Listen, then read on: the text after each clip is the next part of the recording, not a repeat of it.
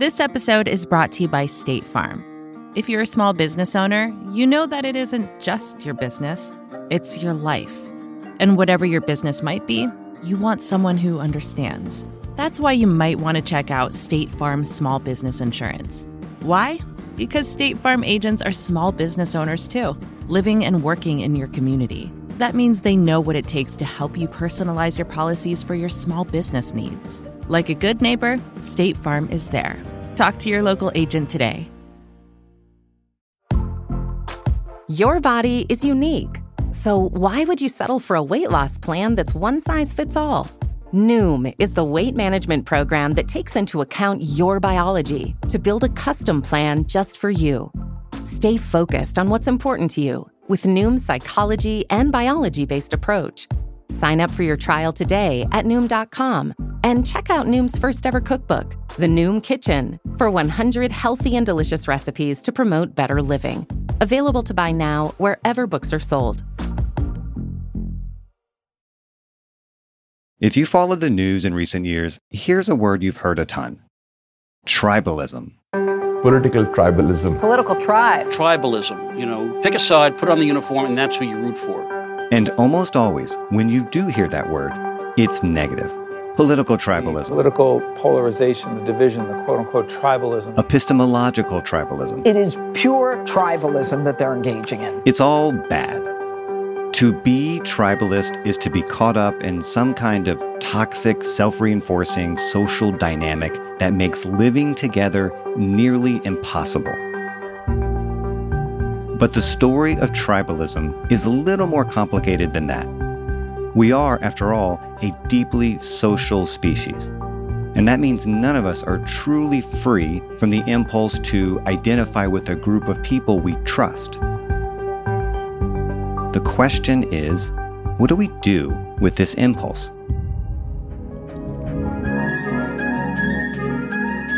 I'm Sean Illing, and this is The Gray Area. Today's guest is David Samson. He's a professor of anthropology at the University of Toronto, where he's also the director of the Sleep and Human Evolution Lab. And he's the author of a new book called Our Tribal Future it's a big, sweeping look at the history of our species and the role that tribalism has played in it. Early humans organized themselves into tribes around 300,000 years ago, and this allowed them to cooperate at scale, which meant they could engage in larger projects and do something like trade with other tribes. But Samson thinks our tribe drive, as he calls it, has become almost pathological. He argues tribalism is the driving force behind conspiracy theories and hyperpartisanship and various other political problems. He compares it to a biological pathogen breaking our social brains.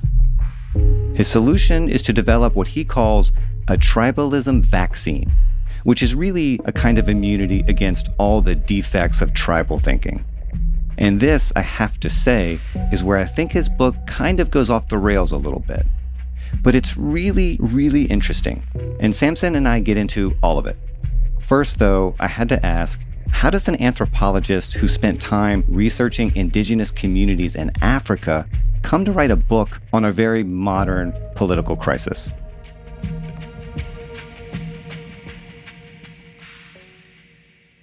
David Samson, welcome to the show. Well, thank you, Sean. It's uh, great to be here. I'm glad you're here. I want to start by just asking you to tell me a little bit about where you're from and your your intellectual background because these things as you say in the book really do shape how you think about and how you approach the stuff we're going to talk about today. Yeah. Yeah, absolutely. I am an evolutionary anthropologist with an intense focus on one particular research question and that is what makes humans unique.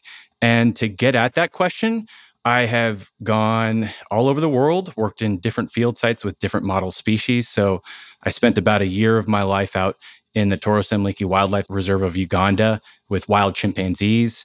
I've done some work with small scale populations all across the planet.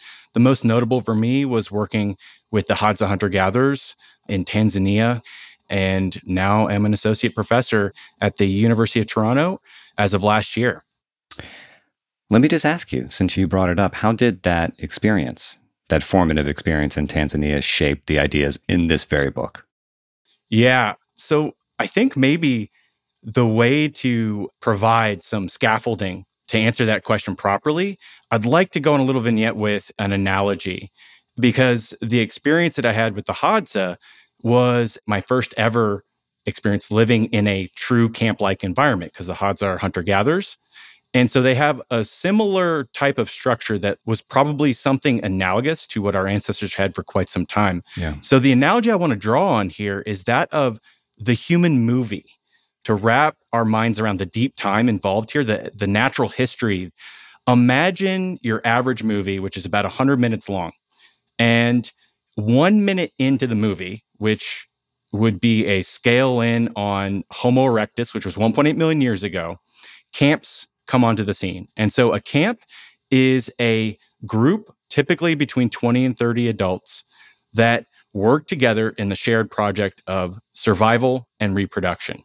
And then it becomes very much sort of a slow paced documentary. Hmm. You would need somebody with the narrative powers of a David Attenborough to really bring it to life because it would be pretty boring from that point on until about 84 minutes into the movie, 16 minutes left in the movie. And here something interesting happens. Tribes evolve around 300,000 years ago. And this was likely the first time you had a group of us interact really in, in, a significant way with a group of them. And the reason why we can say this with some confidence is that if you look at the paleoanthropological record, you can see evidence of materials, for example, in Olorgesailie, Kenya, non local materials, obsidian, they had pigment on them, they had a unique way of making them, and they were very far away from their home source. The typical hunter gatherer group has about a home range of 30 kilometers. And so these were hundreds of kilometers away. So here we have a trade network that was extended.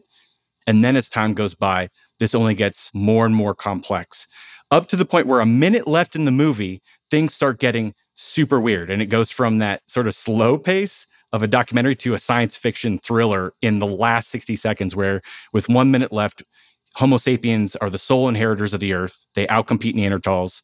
With 30 seconds left, you have the advent of civilization with Homo sapiens unlocking artificial selection in plants and animals and enslaving animals through domestication to have a calorie source at any point in time. And this increases sedentary living.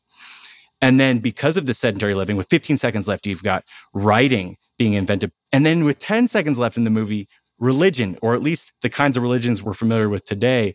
And then, with half a second left, two things happen that I think color our story significantly.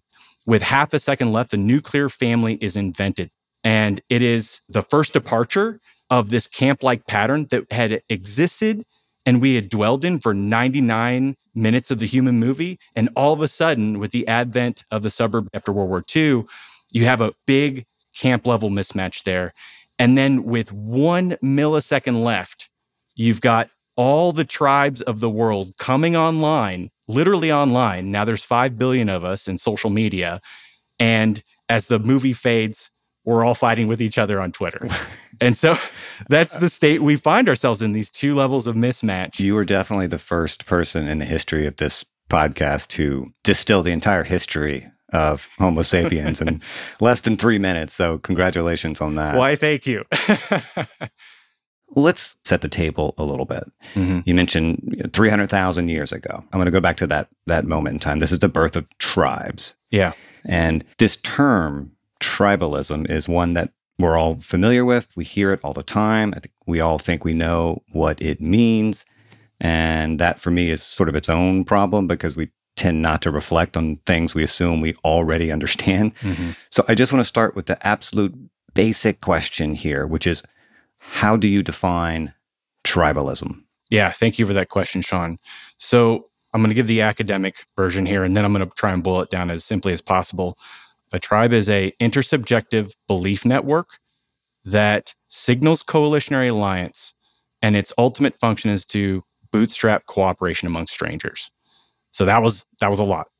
Basically, a tribe is a group that is something along the lines of a secret society. And when you can properly signal that you belong to it, then you gain the rights and privileges of that society. That's my working definition here we can play off of. What's the difference between being a member of a group and being a member of a tribe? I get that a tribe is a group, but it seems like a very special kind of group, a group that anchors our identity in some way. Yeah. How do you think about that distinction? Okay, so one misnomer about tribe, you often hear in colloquial speech, people say things like, oh, they're my tribe, right? What they mean really is that they're kind of fictive kin. They're very close, and I share a very close relationship with them. Take this example of going to a baseball game. You go with several members of your family, and all of your family can be, say, Blue Jay fans. Everyone in there, say 30, 40,000 people, can be Blue Jay fans. But you can't say that all of the Blue Jay fans are your family. So, tribe is a beyond Dunbar's number. 150 people is the limit by which humans can process deep social relationships. And so, tribe is a way to signal coalitionary alliance, and strangers need to be part of that. If they aren't strangers, then you're just signaling to a sub tribal group.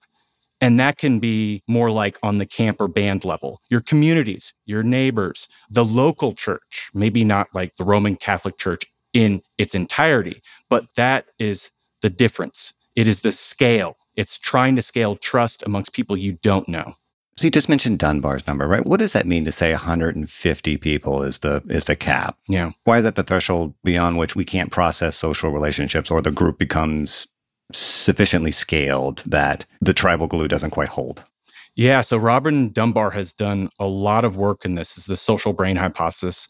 The main claim here is that there is a channel capacity and there's different scales to channel capacity, but the maximum number of individuals that it is comfortable for the human mind on average to be able to keep a ledger of record of interaction that appears to be about 150. Okay. I think the distinction here that would be helpful is are they peer networks? Are they face to face?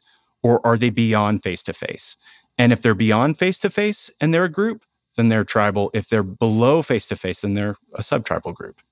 So you seem to be describing the actual tribe. And I guess I'm more interested, at least at this point, in tribalism. Ah. So the tribe is the group. And then when I think of tribalism, I don't necessarily think of some kind of ideology, but I think of the story that that group tells itself about itself that helps hold the tribe together. Mm-hmm. Does that make sense to you? It totally does. I think of tribalism with a lot of the other isms out there. It would be something along the lines of racism, mm-hmm. where you prefer your tribe over other tribes on moral grounds. You're saying that your tribe is superior to others. Can I just ask you, um, is there a reason why you felt compelled to write this book now? I mean, do you do you step back and think that our tribal nature or the tribe drive, as you put it in the book, is is short circuiting our world in some way at the moment? So it felt like a a necessity to write a book like this now. Yeah. So remember, I opened up with this concept of mismatch. Evolutionary mismatch is a really important idea. And when I was a postdoc at Duke University, I was working in the Nunn lab of Charles Nunn, and he is really interested in evolutionary mismatch. And at the same time, the world was going through Trump and the election. And I remember thinking, mismatch is an important key of what's going on here. And then when Trump was elected, I had to throw out all my models of how I picture society functioning. And that was actually kind of a catalyst. I don't, I try not to talk about it too much in the book for reasons we can talk about later. But that was sort of a rubber meets the road moment and it catalyzed me into thinking about this very seriously and deeply with an evolutionary background. I had never encountered this concept evolutionary mismatch before. Mm-hmm. You know, I've I've always thought that most of our social and psychological pathologies stem from the fact that, as you're saying, for virtually the entire history of our species, we lived in small groups with real connections and shared values. And we probably spent a handful of hours every day doing the stuff of survival. And now we are mucking about in this world with the brains and instincts of creatures that evolved in a very different environment. And we're just super ill adapted for it. And it's not hard to see how that could cause some problems. If I could bring an example too of some mismatch outside of our species. Yeah, yeah. This might help clarify how drastic this can be and how serious it is when a species finds itself in a mismatched state. So, the South African jewel beetle, very recently, it's been very close to extinction for a really bizarre reason. It's been thrown into a state of mismatch not of its own making, but of humans making, because we like to drink beer and we throw beer bottles out into the wilderness at times to such an extent that these pits that are on the base of the beer bottle, the male African jewel beetle finds as a sexual signal. So it is very attracted to other females that have wings and shells with these pits on it. And it just, the beer bottle has sexier, bigger, shinier pits. And so they find themselves in a mismatched scenario where these male African jewel beetles are mating with beer bottles as opposed to the females. And it actually did a major dip on the population of this beetle until, and here's why we have to be aware of states of mismatch, until we provide an intervention. And in this case, that intervention was petitioning these beer companies to just change the design of their beer bottle. And it's actually helped these populations rebound. You can say humans are undergoing multiple states of mismatch right now. We could talk about diet as a really fundamental mismatch with the fact that we have easy access to sugars, fats, and oils around every corner on the street with fast food. And this is creating a mismatch scenario where our ancestors, for 99 and a half minutes of the movie, they were eating whole foods. They weren't eating highly processed foods. And so it's causing things like diabetes, and heart disease and obesity. Tooth decay, right? That's a big example from the book. Absolutely. Tooth decay is sort of the smoking gun because mismatch is kind of hard to measure in real time. The only other animals that experience tooth decay are bears and baboons, and it's because they're eating human trash. And here's the jumping off point from that realization humans can experience other things besides dietary mismatch. We're not evolved to be a solitary species. And isolation is fundamentally damaging for adolescents and for adults. Why is that? So we evolved in these camps and bands as we outlined for 99 and a half minutes of the human movie. And so when you put us in a state of isolation, just like chimpanzees or rats, other social species, rats, for example, if you put them in isolation, controlling for all other variables, they experience 84 times the amount of tumors. Hmm. Chimpanzees in captivity will experience a host of psychological issues. And so we're seeing the effects of this mismatch in humans as well. In Western educated, industrialized, rich, and democratic societies, we're seeing a massive uptake in sologamy, living alone. Mm-hmm. In Toronto, for example, it's 36% of people live alone, despite of how expensive it is to, to do so. Um, we had the Surgeon General give out an advisory against social isolation. And that's because for adolescents, it's very damaging to development. Over 40% of college students report being too depressed to function most days. 50% say they regularly feel hopeless most of the time. And two thirds say that they're being overwhelmed with anxiety. And 10%, one in 10, have considered suicide in the last year. I'm glad you went there. Yeah, I mean, I, I think about this a lot. This I guess I would call it a contradiction at the center of, of the society we have. You know, we live in a very liberal capitalist culture, which is very much anchored to this commitment to individualism. Mm-hmm. And boy, that seems deeply problematic in light of all this. I mean, there is a story in the book that I had not heard before. And it just blew my mind and honestly pissed me off. It was about the creation of, of the first suburb in America in Levittown, New York. Yeah. In 1950. And just this was designed to be an anti community community. And that's really what the suburbs are and have always been. And this is the part that really pissed me off. Like the goal at the time was to keep veterans from organizing themselves into unions. This is, you know, when they came back from the war and They just wanted to prevent people from causing trouble and gathering and organizing in any way. So it was really about atomizing the population so that it becomes politically impotent. And that outrages me for ideological reasons, but it's also a really good example of our society engineering pathologies, engineering loneliness and isolation, like you're talking about, which may have served some narrow interest in the beginning. But on a longer timeline, as we can see, the problem just boomerangs back and becomes what, to my mind, is a legit cultural crisis, a crisis of separation and loneliness. Sean, your anger mirrors mine. I feel in a way, you know, I was robbed of the opportunity to grow up in a real, you know, community within a a, a tribe, tribe, dare we say. Dare we say, in a lot of ways, I, I, do feel very envious of people who were naturally born into that condition. And I think it was Douglas Rushkoff who said of this particular incident that they were afraid of men becoming communists. And if you're stuck in a suburb alone and isolated. You're too busy with the capitalist uh, grind to become a communist. So you can't own a house and become a communist because you have too much shit to do. Exactly. or something like that. You know, it sent us on a really, I think, overall wellness reducing path. You know, I talked about the isolation being damaging for adolescents, but it's deadly for adults. Hmm. It's predictive of increased broad based morbidity and mortality, antisocial behavior. It makes adult brains harder to grow and change. For females, you have more difficult births and it predicts postpartum depression. For males, it leads to cognitive impairment, weaker immune systems, heart disease, and a special sensitivity to loss to friends in old age. And it becomes really, really a, a bad scenario for men who lose their friends in midlife.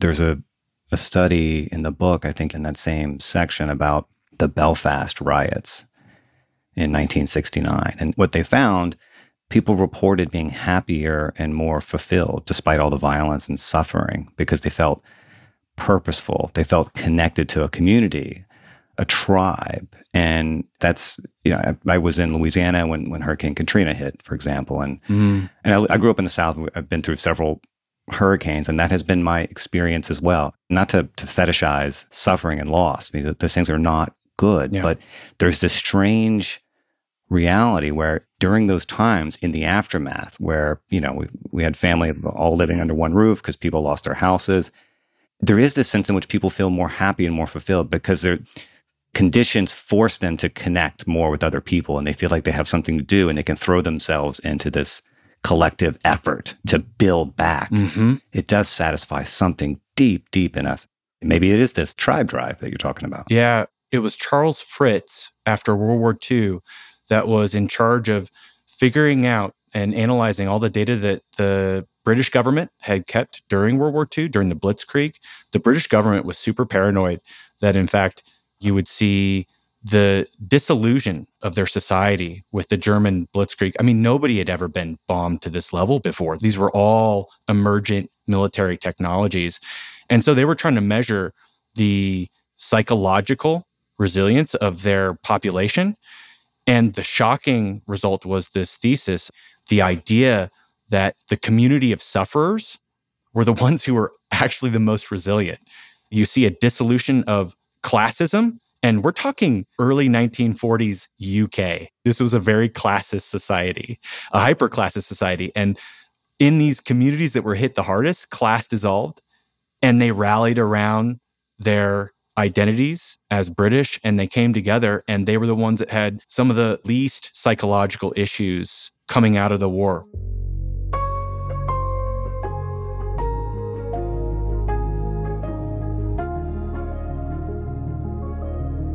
Sure, humans are social creatures. But does that mean we have to be tribal creatures too? I'll ask David if it's possible to transcend the tribe drive after a short break.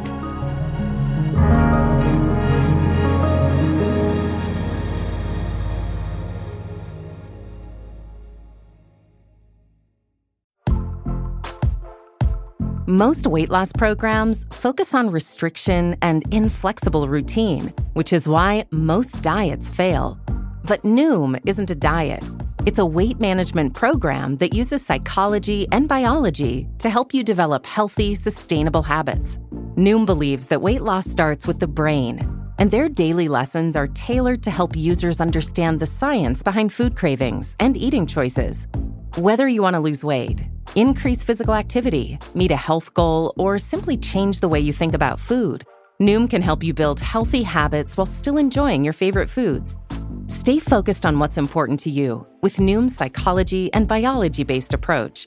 Sign up for your trial today at Noom.com and check out Noom's first ever cookbook, The Noom Kitchen, for 100 healthy and delicious recipes to promote better living. Available to buy now wherever books are sold. Support for this show comes from Slack. You're a growing business and you can't afford to slow down. If anything, you could probably use a few more hours in the day. That's why the most successful growing businesses are working together in Slack. Slack is where work happens, with all your people, data, and information in one AI powered place. Start a call instantly in huddles and ditch cumbersome calendar invites. Or build an automation with Workflow Builder to take routine tasks off your plate. No coding required. Grow your business in Slack. Visit slack.com to get started.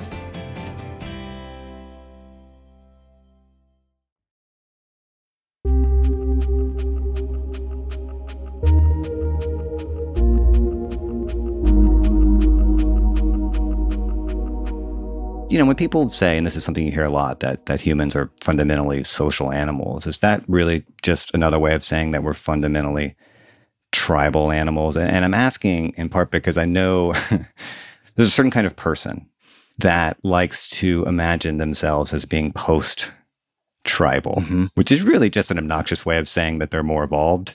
You know, they're above that. Um, they don't think that way. They're they're truly objective in that way. But Mhm. do you buy that, or do you think of the tribe drive as so fundamental that no one really transcends it? We just may be blind to it.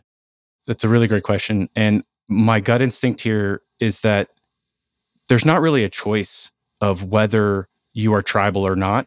It is a coalitional instinct. We are identity crazed as a species. That's like basically when you ask that question to me, I get the feeling of, do you think people cannot have identities? And I'm like, uh, no, They're like, no. The, the answer is a hard no, full stop, period. Yeah, yeah. I think the best we can do, Sean, is think about what makes a good tribe versus a bad tribe, and then strive to live and dwell and identify with tribes that enhance human wellness versus depreciate human wellness. That's kind of the way I'm framing it now. Something you say pretty early on in the book is that for any social species, the biggest problem, the most intractable problem is trust. Yeah. So, is this a useful way to think about tribal identity really as just a, a solution, our species' solution to the challenge of trying to figure out how the hell to scale trust? Yeah. So that's in terms of a positive spin, because tribalism's got a lot of bad press recently in the past five to 10 years. It's really become For, for good reasons, I, I would say. for good reasons. Absolutely. The irony here is that its original innovation was to scale trust upwards. But the issue is that once you create an in group, a strong identity group, you have identity protective cognition kick in, and by default, an out group is created. Yeah. When tribes came onto the scene, 300,000 years ago, it was a massive update to our moral coding. And I liken this to a cursed blessing. The blessing was we were super pro social. And that means that we were on a face to face level, we were investing our energy to prop each other up in the effort to survive in a very challenging environment, in a very challenging world. The curse, on the other hand, is when you, on a face to face group level, you have sort of a tyranny of the cousins and those norms that are created by the group. If you break them, you run risk of being canceled. And what I mean by canceled in this context is you run risk of being excommunicated or maybe even killed in a group. You have that on the face to face level, but on the beyond face to face level, really the tribal level, the blessing was we can enhance cooperation amongst strangers. If I see somebody emitting signals, essentially what a tribal signal is, is a trust signal, but it's a very narrow trust signal that has to be recognized by others and it has to be deemed by others as authentic. Yeah. If it isn't, it's a kind of tribal appropriation. And people don't like that. They don't like it when people are dishonestly signaling a coalitionary alliance that they don't really belong to. On the other hand, the curse beyond face to face level with tribes, the curse was dehumanization. And honestly, I don't think we're going to have too much disagreement here that dehumanization is perhaps one of the scariest of all human group dynamic outcomes because it leads to some really nasty things like, you know, genocide and uh, the like. Yeah. I'm not sure if you read Yuval Noah Harari's book, Sapiens, but this is one of his underlying theses, right? That yes. The great innovation that catapulted our species above the rest was this capacity for shared fictions like religion and nationalism and even something like money. And that's really all just tribalism at scale, right? I mean, again, it's mm-hmm. story groups tell themselves about themselves that creates a collective identity and that makes large scale cooperation possible. But as you're saying, you know, as efficient a solution as that is, boy, it comes with some downsides. I'll say this though, on a positive note. Yeah. The one power that we have here that we know that helps with giving people back control over whether or not they succumb to different instincts is elevating it to our attention. So, literally, I, I consider this conversation right now an effort to help mediate some of the nastier side effects of tribalism. You see, I, may be a little bit less sanguine mm. than you on this front. Um, and I think it'll be fun to explore that a little bit. Again, the title of your book is Our Tribal Future. So, what is it that you want to see, right? What is it that you think we, and by we, I mean, you know, the species, need to do to thrive and live in a way that isn't destructive and violent and, and pathological? Yeah. I, in terms of our tribal future, the title of the book, this is the realm of speculation. Yeah. And all I can do is look at the preceding sets of data and give a best approximation on the directions I think we might go. But with that caveat, I think the 21st century, when we look back on it, might be looked at as a kind of anthropological Cold War. We have a situation developing here where we've got a mono tribal identity of a highly centralized government in the East versus a poly tribal, perhaps increasingly decentralized West. Hmm. So we're really getting into unknown terrain here. We've got, as I nodded to before, 5 billion people coming online in a, a tribal royal rumble with social media. and the fronts are twofold. On the very first front, I think fighting mismatch needs to be done at the community level. If we want wellness enhancing lives one of the ways to do that is to try and develop organic grassroots tribes versus sort of these disembodied political tribes that people have been sort of disproportionately weighting their identity to. So let me maybe talk a little bit of what I think a good tribe is versus a bad tribe. Sure. In the book, I talk about this idea of the concentric circle. It's my one philosophical move in the book. And it's a play, a evolutionary refraction off of Peter Singer's expanding circle, I think you had Peter on uh, just a few podcasts ago. That was a, mm-hmm. a great podcast. His work has been an inspiration. And I think his concept of an expanding circle basically boiled down it's don't privilege your group in any occasion. And that means that we can eventually expand the moral circle of concern to the point where everybody's a part of it. But the concentric circle, the idea here is that you can privilege your in group as long as it doesn't cause pain to an out group. Because in group bias is literally one of the core components, defining features of the social suite, Nicholas Christakis's idea of the eight social laws that need to be adhered to for a good and functioning society. Principle one is the idea of an individual identity. You want to have a society that allows individual identity to flourish. The second principle is love, friendship, Social networks is another one of Christakis's social suite laws. And then mild hierarchy, which all human groups have a level of mild hierarchy, cooperation, and in group bias. And I think for there to be a good tribe, you need to pay very close attention to the social suite and the more alignment that you're in it, the better your tribe is going to be. And I mean that in both a, a health and wellness state and maybe even in a moral sense.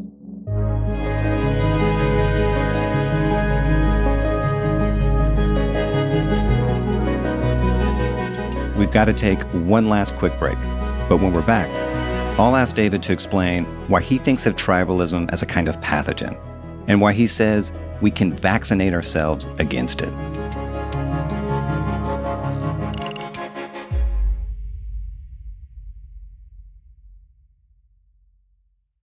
Support for this podcast comes from Constant Contact. If you're a business owner, you already know that it's really, really hard to cut through the noise of everyday life. If you want to connect with your customers, you need to break through the noise. You need Constant Contact. Constant Contact is a marketing platform that makes it easy to reach new audiences, grow your customer list, and connect over email, text, social media, and more.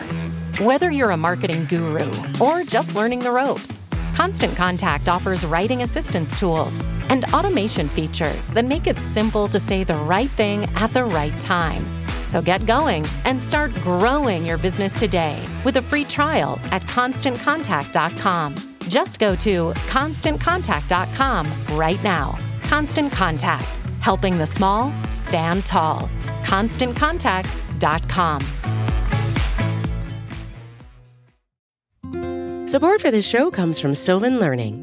As a parent, you want your child to have every opportunity, but giving them the tools they need to tackle every challenge, that takes a team. Now more than ever, educational support tailored exactly to what your child needs can make all the difference.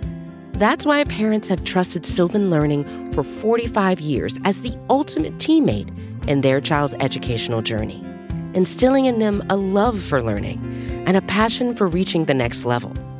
And Sylvan's Insight Assessment can identify gaps in learning and areas that could be of concern for your child. It's a 360 degree view into your child's learning that you can't find anywhere else and helps ensure that your child didn't miss something in school that might put them at a disadvantage in the future. And right now, it's the best price of the year at $29. Go to sylvan29.com to learn more and get your child's assessment for only $29. That's S Y L V A N 29.com.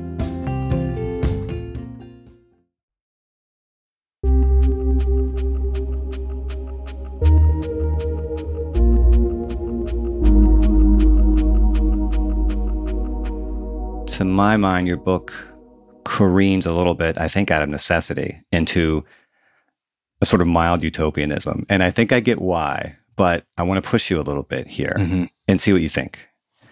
So, something you do in the book is liken bad ideas and memes, like conspiracy theories or hyper partisanship or whatever. You compare these things to pathogens that break our brains and lead to self destruction. And I'm with you on that. But then you argue that what we need is to develop a cognitive immunity against bad ideas or against ideas that aren't backed up by reason and evidence, right? You call it the tribalism vaccine. Yeah. And that seems naive. First, because we're not logical creatures.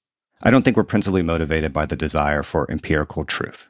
And secondly, you seem to imply that politics is on some core level a dispute over facts and therefore it admits of objective solutions whereas i think the fundamental political disputes are over values over what we think are the proper ends of life. And this isn't a matter of true or false or even right and wrong because those are claims connected to value judgments. And so our differences i don't think can be solved by deference to evidence. So i don't know how some kind of cognitive immunity could solve the problems and the necessary contradictions of political life.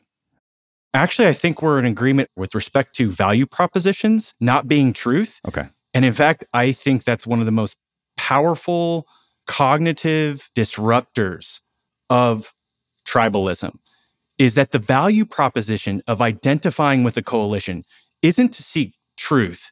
It's literally to signal how inveterate and how strong a member of the coalition you are. Right. So in this world, when you signal things that are veridically untrue, uh, let's say global warming being a hoax, if you're in a group that says global warming is a hoax, despite what the scientific consensus on that idea is, the value proposition isn't whether or not it's true. It's despite the scientific evidence, I believe what the group believes, ergo, I am one of us.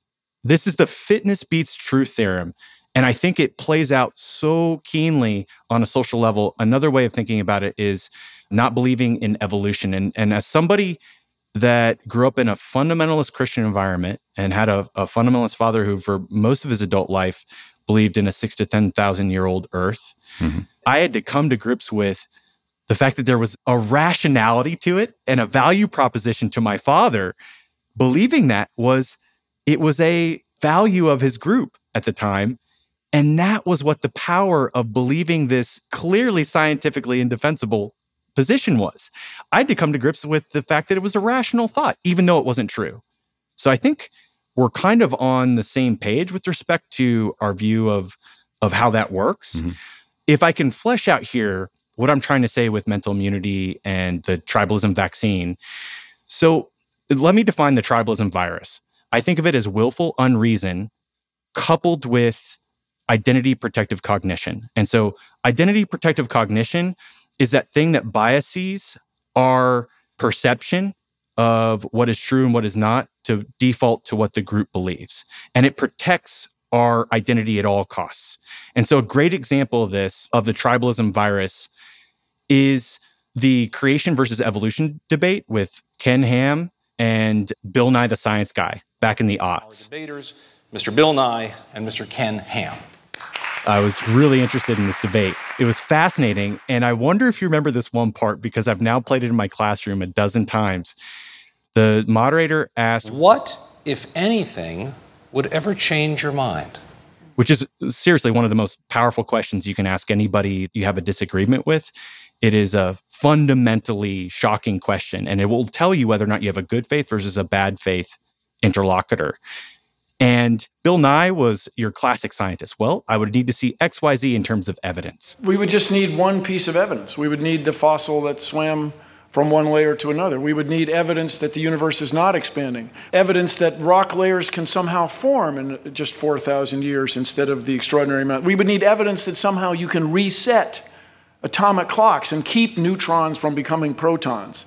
You bring on any of those things, and you would, uh, inf- you would change me uh, immediately. Ken Ham, his response from the opening sentence was Well, the answer to that question is I'm a Christian. I'm a Christian. And as, as Christian, an answer, I admit that that's where I start from. He responded his identity. Okay, so that's what I mean by in no situation is my identity going to be challenged on the basis of new evidence. But what we see in the science now coming out in this really hot emerging field of mental immunity is that, in fact, there's one thing that's really good at shoring up our minds against this type of bad information, and that is meta belief. It is the belief that beliefs can change. And so here's the move I have. If it doesn't work, that's okay, but I gave it my best shot. The move is a vaccine, a tribalism vaccine hypothesis would be breaking down groupishness to use its effect against bad types of groupishness. You've got two things in a, in a vaccine you have an immunogen and an adjuvant. The immunogen is like the benign part of a vaccine that is the part of the virus that you inject so that the immune system can map onto it. The adjuvant is like the instructions that your immune system gives to enact the process of fighting the virus.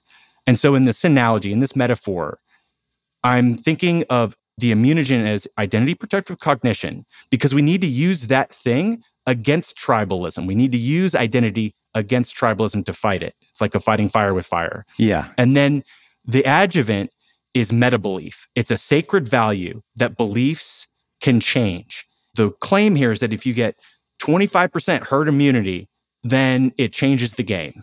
That's the claim. But it's more of just a hedge on the societal level of a two front war. I'm not banking everything on this happening. It's just a way to conceive of how we could perhaps create mental resilience in our societies writ large. I love the aspiration. I think part of me feels like it's almost trying to square a circle.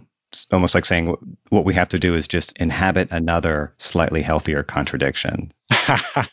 yeah. Like you may be right that well, maybe this is me talking, not you, that we've outlived the utility of some of these tribal instincts and they become pathological. And you want to say that the solution to that is to form basically a, a new and wiser and bigger tribe, like a global tribe committed to reason and evidence and, and meta belief, as you say. But to be committed in that way is basically to be tribal by definition, right? You can call it a meta tribe or, or team human or whatever. Mm-hmm. But I don't know if that it works. It's like imagining an in group without an out group. One isn't intelligible without the other. So, to be clear, I really don't see a world that is one monolithic tribe. That is not something I, I see, nor actually do I think I would like to see it because tribes, they're built off of the symbolic information, the symbolic data all around us. Yeah. And I think healthy tribes, that variation is beautiful. Every tribe has its art, its language, its sense of meaning and purpose that it derives from its experience in the universe. I want to see more, not less. So this is not a claim at all in any stretch of imagination to create a monolithic tribe. It's literally just trying to inoculate enough of the population with a thing that we know helps mental immunity to basically give our species some sort of probabilistic bump of surviving the 21st and 22nd century. That's really what it's going for. No, I again like I'm with you. I just I'm not sure it works. And I didn't mean to imply that you you think we're going to have just one big giant global tribe. I mean, the idea is that there's this meta tribe that encompasses all these micro tribes. Yep. This kind of meta identity that that absorbs but doesn't supplant these more local identities or micro identities or whatever you, you want to call it. And I just don't know that that alleviates some of the contradictions and some of the tensions, right? You're still going to have groups whose identity is rooted in this opposition to other groups. Mm-hmm. They're defined by what they're not. And that is going to create oppositions and collisions that I think are the stuff of political conflict. And I don't know how we escape that without escaping really who we are, what we are. Mm-hmm. So, the reason why I think it is possible as a proof of concept, hmm. I've seen it with my own eyes. So, I talked about my father, who was a fundamentalist minister for over 20 years. Yeah. He ended up resigning from the church after being confronted from a geology graduate student at McGill University, who was a prospective member of the church, was looking for his own tribe, and hit up my dad with some hard hitting facts about the age of the earth. My dad, he gave the stock answers that the church had told him to give, but he's like, I'm going to take a month here and I'm going to research this whole evolution thing and I'm going to I'm going to go ahead and disprove it. And that led him on a 5-year, 6 7-year journey to challenging his ontology to his very core. And I think maybe perhaps I have to give my interest in evolutionary theory credit to this because I was his guinea pig. He would call me up while he was reading Darwin and Sagan and Stephen Jay Gould, and he would give thought experiments to me about finches on an island. And I would just, my eight year old brain would be like, well, I guess that makes sense, dad. But what he ended up doing was resigning from the church after a period of reflection because he couldn't teach evolutionary theory from the pulpit. And that led him to thinking and talking in his own social networks. And the write up that my father did, the book he wrote about his experience that was given around the church, it was one of the reasons why in 2008, 50,000 people stopped identifying as fundamentalists and started accepting evolutionary theory. So that is remarkable to me. And here's the thing, Sean the magic here is identity. My dad just stopped identifying as somebody who was a, a fundamentalist Christian. This stuff is malleable. And if we're conscious of that, we need to leverage that. And identity is an illusion. Anybody who's done a, a, significant amount of meditation can actually maybe resonate with this idea. So I'm optimistic about our species. I do agree, actually, that we are incredibly malleable that we are incredibly plastic. And maybe part of the problem, to my mind, is that we just don't have we don't have the right incentive structure. Mm. Right? There's a disconnect between our actual needs and the incentives driving our institutions and our own individual behavior. And that seems to be like maybe one of our, our big civilizational problems. And I just I don't know. I, I think, like you, I, I, I have stepped back from the last five, six, seven years of sort of just observing what's happening in the world, and and I see this global cycle wave of reactionary politics, mm-hmm.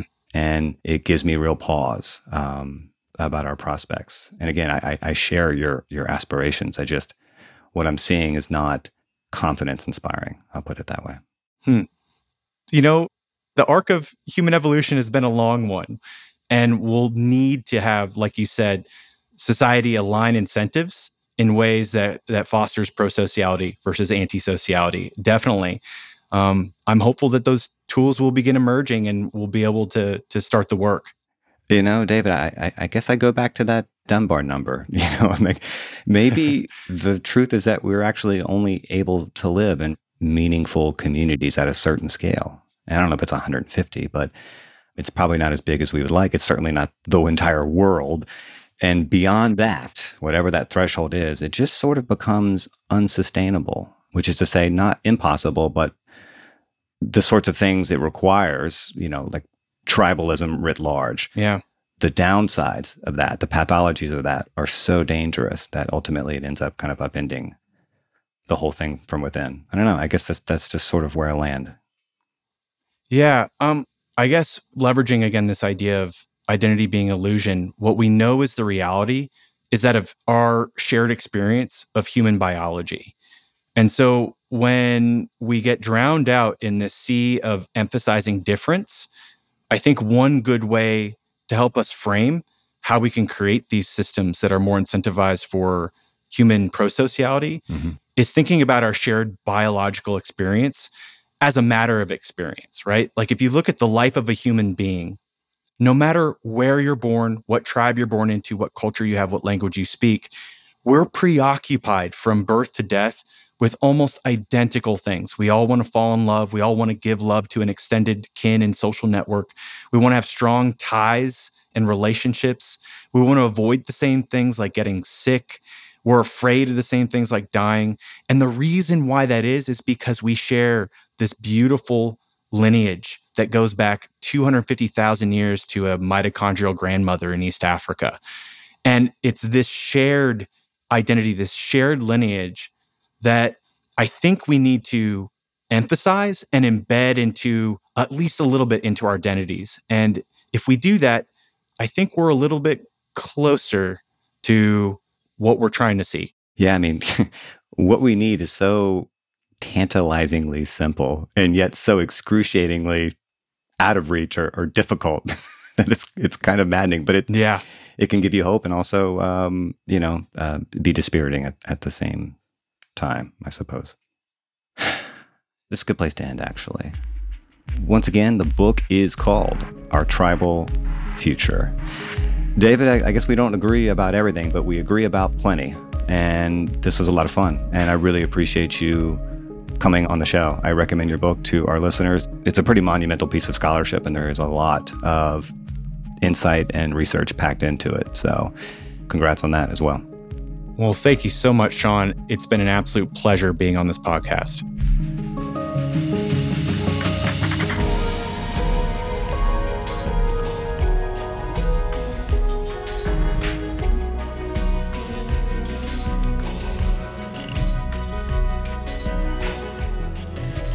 Erikk Geannikis is our producer.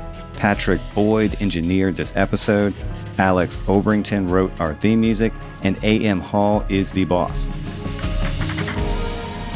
As always, let us know what you think.